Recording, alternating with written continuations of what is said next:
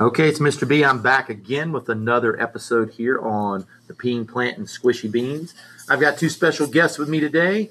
Um, I've got Kate, and Kate, what is uh, what are we talking about today? High pressure and low pressure. High pressure, and and that's the only person that we have here today. There's no one else in the studio. What? No, it's not. Um, I have an English lady, and I, I don't I don't know this English lady's name at all. Um, what, what's your name, ma'am? um, Emmeline. Oh, you're going to go with your real name. Awesome. I thought you had Oh, some fake English lady's name. Awesome. Um, fantastic. So, you guys are going to talk about under pressure. What does that mean in, in particular? Why is under pressure the name of your episode today? Um, because we're talking to you about low pressure and high pressure. All right, I'm ready to hear about it. Let's go. Okay. Low pressure is like lousy weather. It brings like rain clouds, and it's normally blue on a weather map. I mean, red. What? Yes, low pressure. Oh yeah. Okay. Sorry.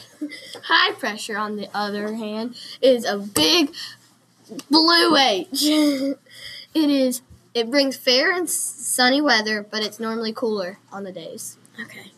Um, and in 1979, the lowest pressure was 870 HPA, and we got the strongest tropical cyclone. Schlyclone. Schlyclone. Schlyclone. You forgot to talk about barometers, so Oh. I'll do it.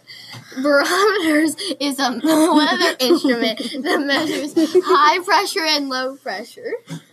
A fun fact about high pressure is in 1968, the highest pressure was 1,083.8 MB. It was recorded 600 miles below sea level. And if we have too much pressure, we'll explode. All right, that's very interesting. Thank you, ladies, so much for stopping by today. It's been a fantastic time listening to uh, Under Pressure, and we'll see you again next time.